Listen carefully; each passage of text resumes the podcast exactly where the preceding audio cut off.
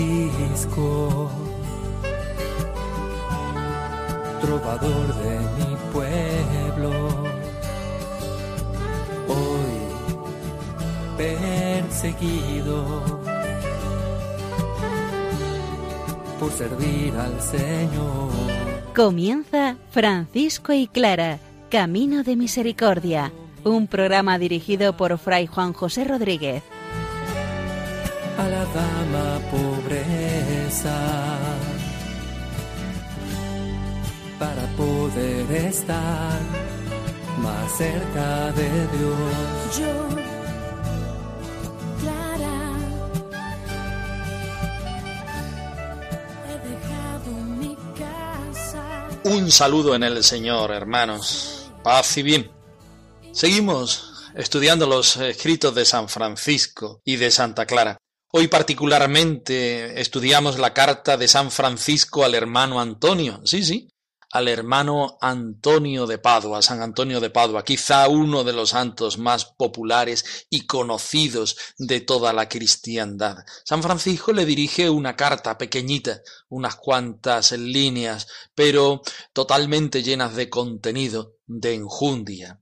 Por otra parte, seguimos con la quinta carta de Santa Clara, como se le conoce, o la carta a Ermentrudis de Brujas, donde Clara invita a esta hermana y a las de su convento a la fidelidad dentro del seguimiento del esposo Jesucristo. Escuchemos la palabra de Dios, que ella nos ponga en sintonía para decir que sí al maestro, al esposo, al estilo de Francisco y Clara de Asís. Ora sin cesar, ora en todo tiempo, hay poder en la oración. Lucha sin cesar y no dudes ni un momento que Jesús contigo está.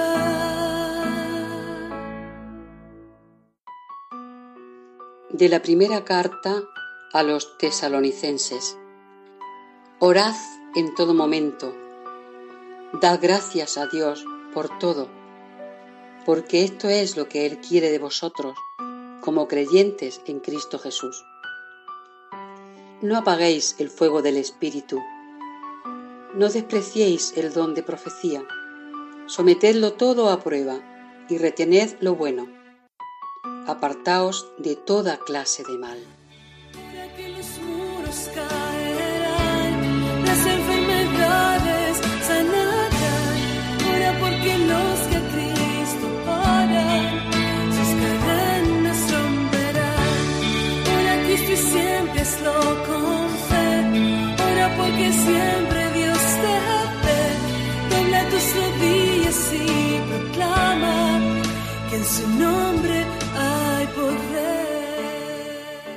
San Francisco escribe a San Antonio de Padua, o de Lisboa, como lo queramos entender. Lo llama obispo, pero esto no significa que San Antonio lo fuera en sentido estricto. Antonio, uno de los primeros maestros de teología de los frailes menores, así se nos conoce a los franciscanos, parece encontrar un doble apoyo. Vamos a ver. En principio, la praxis eh, medieval ordinaria, según la cual se dio en ocasiones este título a los predicadores insignes y a los grandes misioneros.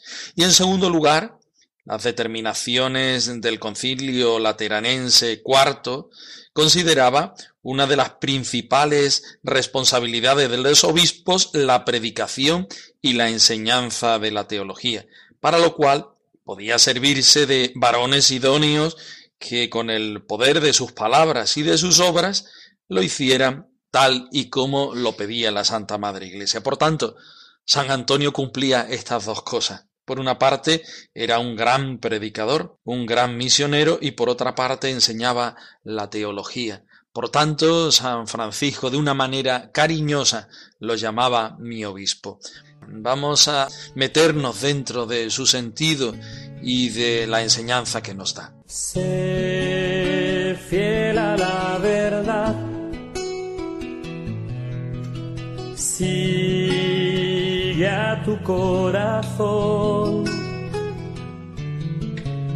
no te dejes llevar, busca tu vida razón. A Fray Antonio, mi obispo, el hermano Francisco, salud.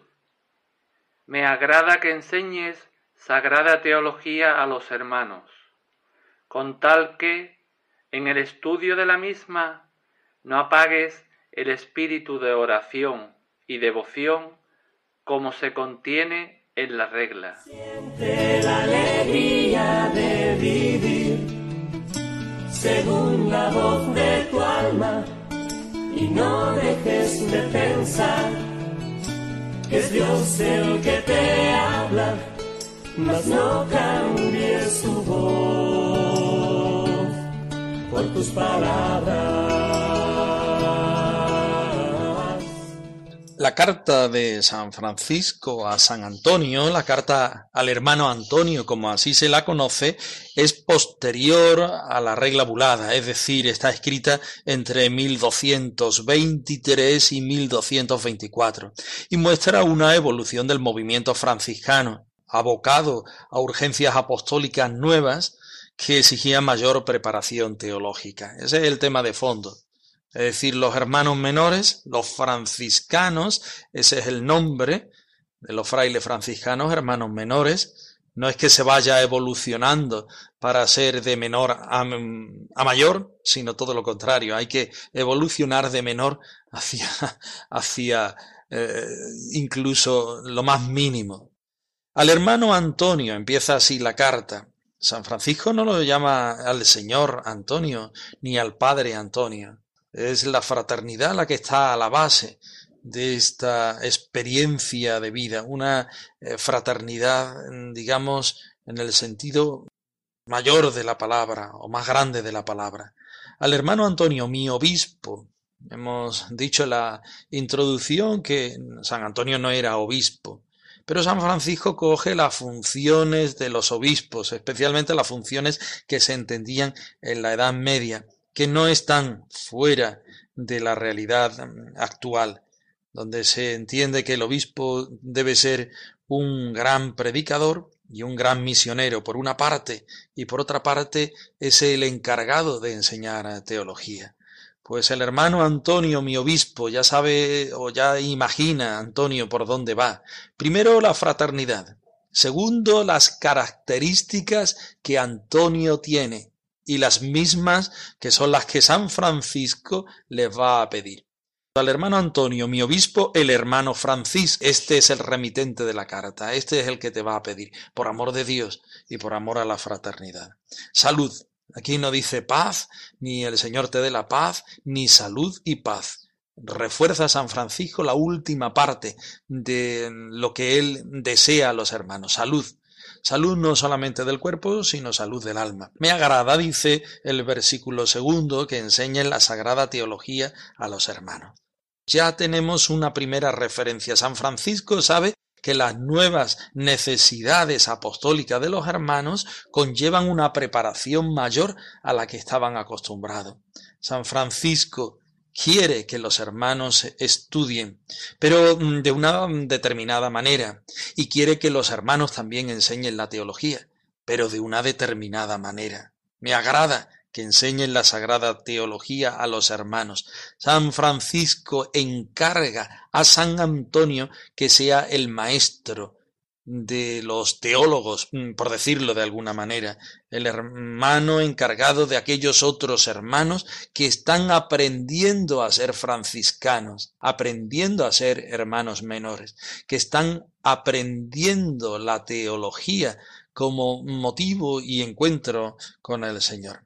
A eso San Francisco le da su aprobación, le da su bendición, pero pone una condición, a condición de que en su estudio, en el estudio de la palabra del Señor, en el estudio de la teología, no apagues el espíritu de la oración y devoción, según se afirma en la regla. Tomamos esta referencia de la palabra de Dios, de la primera carta a los tesalonicenses, que hemos leído como motivación del estudio de esta carta, donde San Pablo invita a los de Tesalónica a orar en todo momento. No puede uno apagar el espíritu de oración y de devoción. Y no podemos apagar el fuego del Espíritu y despreciar el don de los profetas, sino que debemos dar gracias continuamente al Señor, porque esto es lo que quiere de nosotros, que desde una oración sincera, intensa, nosotros seamos capaces de ser lo que tenemos que ser, en este caso, hermanos menores, franciscanos. No podemos apagar el fuego del Espíritu Santo ni debemos despreciar la enseñanza de los apóstoles, sino que tenemos que apartarnos de todo mal para ser fiel a lo que el Señor quiere de cada uno de nosotros. Pero Dios me llevó de esta senda hasta otro destino.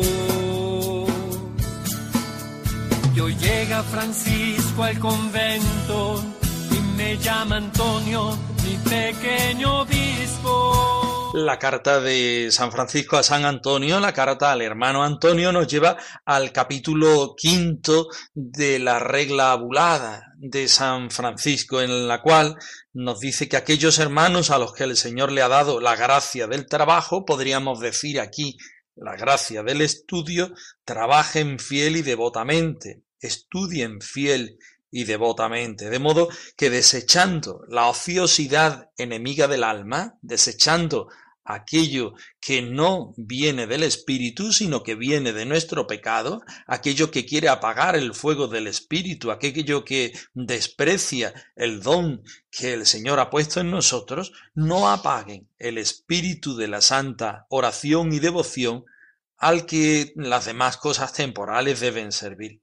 Y como recompensa, sigue diciendo el capítulo quinto de la regla abulada de San Francisco, por el trabajo acepten para sí y sus hermanos lo necesario para el cuerpo, excepto dinero o pecunia, y esto háganlo humildemente, como corresponde a quienes son siervos de Dios y seguidores de la santísima pobreza. San Francisco invita a los hermanos a estudiar como si fuera una forma de trabajar, como una expresión más de la pobreza, del sin propio que han profesado en la forma de vida. San Francisco no hace una dialéctica entre el estudio o el no estudio, sino más bien San Francisco invita a estudiar como una forma de minoría. Vas a enseñar a los frailes, serás de Jesús misionero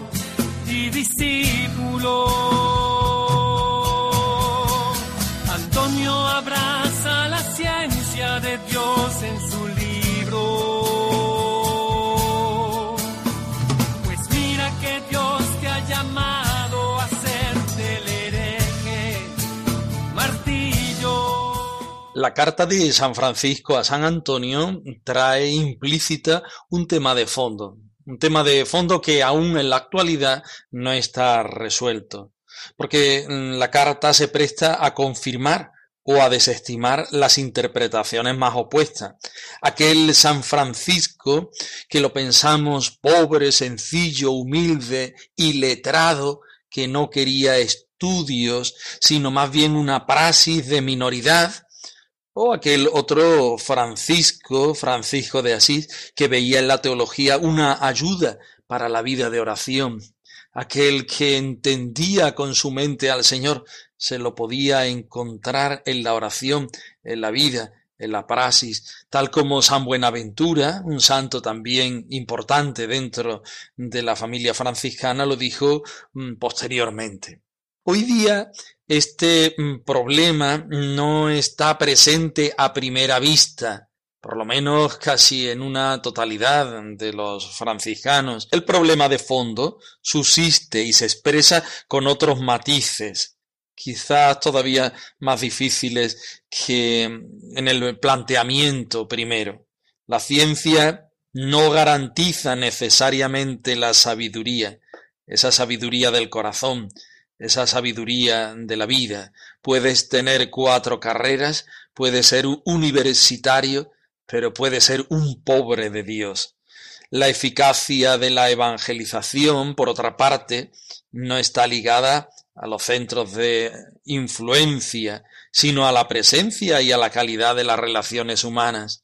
Por mucho que te insertes, por mucho que vivas en la pastoral, que seas un pastoralista, esto no quiere decir que te lleve a la vida de santidad, ni que lleve a la vida de santidad de los demás, porque muchas veces puede que estés vacío por dentro, o puede que esa pastoral no mueva a devoción, no mueva a conversión. Dominados ciertamente en nuestro tiempo, ya también en tiempos de San Francisco de Asís, por una cultura del hacer, del producir, podríamos decir del correr, de lo inmediato, estamos olvidando lo esencial, que es la interioridad y la contemplación. Aquí está el tema de fondo. En este sentido, nos metemos en una reflexión que San Francisco hace a San Antonio en el siglo trece, pero que San Francisco, y podríamos decir hoy, San Antonio también nos la hace a nosotros. Podríamos plantearnos cómo integrar la tarea y la contemplación, lo eficaz y lo gratuito, la humildad y la fraternidad, la fidelidad a un Dios que es amor. No se precisan ciertas opciones prácticas que deben ir corroboradas desde un interior que está puesto en el Señor. Podemos seguir embarcados en la ansiedad del conocer, ciegos para la luz que viene de Dios. El místico, la persona que sabe de Dios, que conoce a Dios, que vive a Dios, sabe que la respuesta solo viene del lugar que la oración ocupa en su vida. Y la vida no tiene propósito alguno si Dios no vive en tu ser. Y la vida no tiene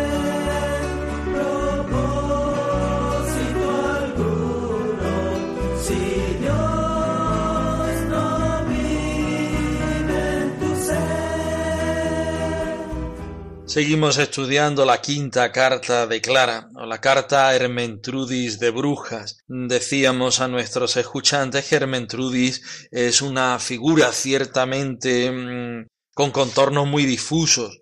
Nacida en una familia noble de la ciudad de Colonia, habría abandonado su tierra hacia mil doscientos cuarenta y tras una larga peregrinación iniciado una vida de retiro en Brujas, quiere conocer a la forma de vida de Clara y de sus hermanas para compartirla, para hacerla suya. Y parece ser que viaja hacia Asís para encontrarse con la Madre Santa Clara. Envuelta a Brujas, funda un monasterio bajo la regla de Santa Clara.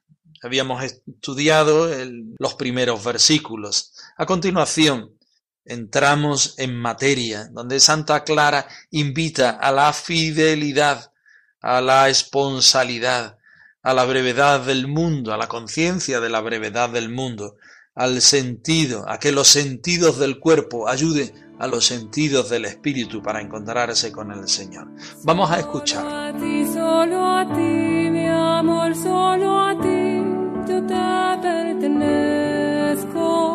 Solo a ti, solo a ti, mi amor, solo a ti, yo te pertenezco. Sé fiel, amadísima, a aquel a quien te has prometido hasta la muerte, pues por él serás coronada con la corona de la vida. Breve es aquí nuestro trabajo, mas el premio será eterno. No te dejes confundir por la algarabía del mundo, que pasa como una sombra. No te hagan perder la cabeza los vanos fantasmas de este mundo falaz. Cierra el oído a las insinuaciones del infierno y desbarata valientemente sus embestidas. Soporta de buen grado la adversidad y que la prosperidad no te engríe, pues ésta reclama la fe y aquella la exige. Quiero serte fiel, Señor, fiel hasta el fin.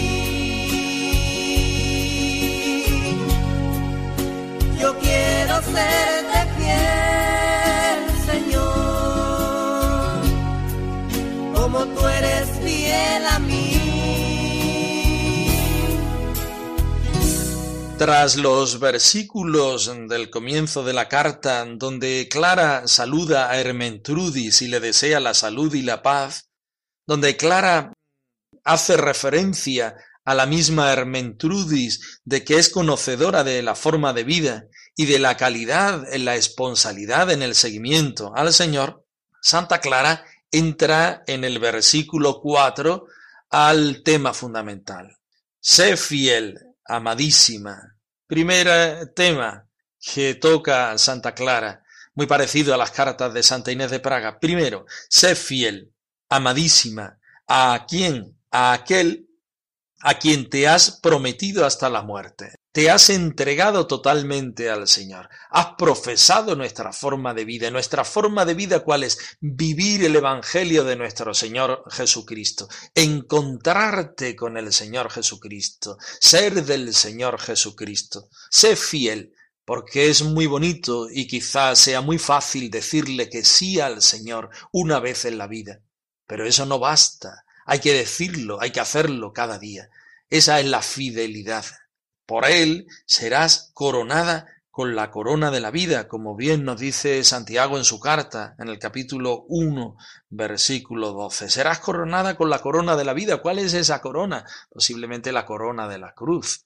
Una corona que de cara al mundo no satisface, de cara al mundo no es algo deseoso, querido, pero de cara a Dios es la entrega total de la voluntad por amor.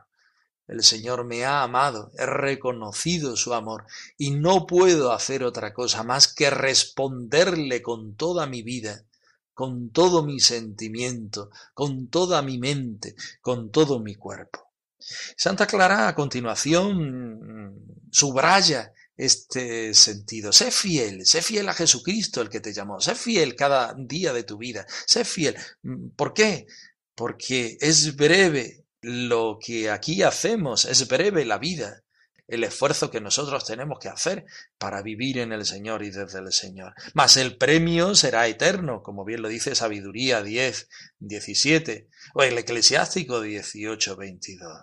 No te dejes confundir por la algarabía del mundo. Esto es una cosa muy actual para nosotros, pero hoy día que tenemos mucho más, entre comillas, mucho más eh, medios, mucho más desarrollos, nos podemos quedar eh, pegados a las cosas del mundo.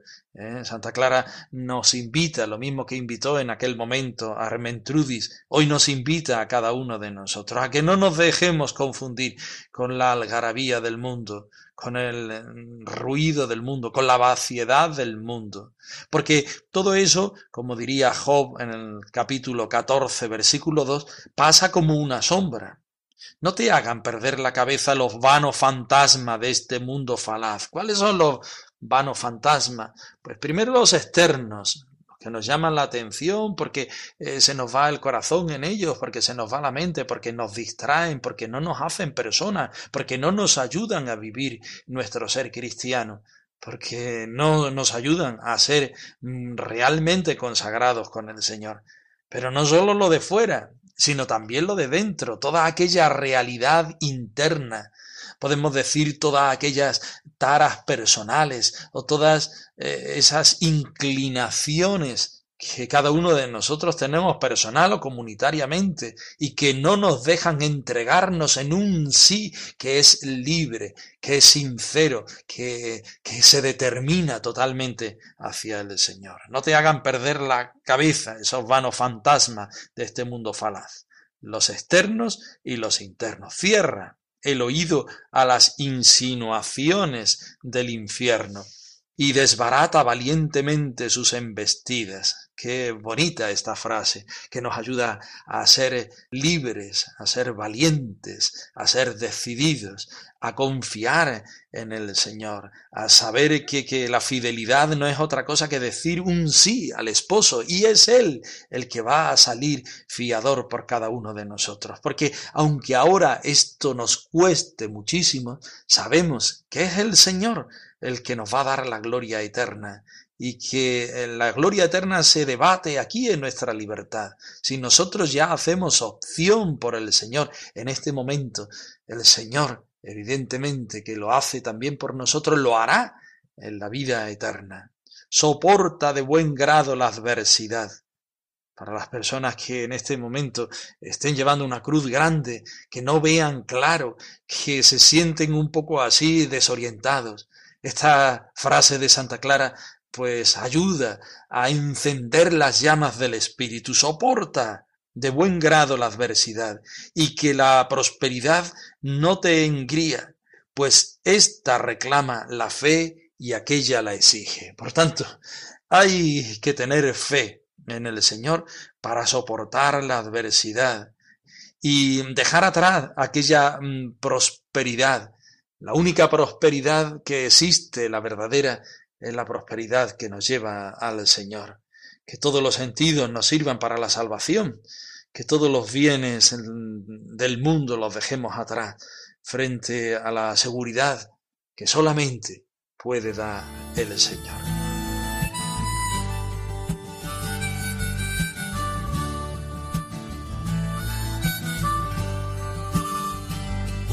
Os dejamos, pero queda ese recuerdo en el corazón, en la vida, esa invitación que San Francisco y Santa Clara hicieron un día a San Antonio y a Ermentrudis de Brujas. Hoy los actualizan en nosotros. Todo este mensaje es un mensaje que necesita ser respondido desde la libertad y desde el Espíritu por cada uno de nosotros.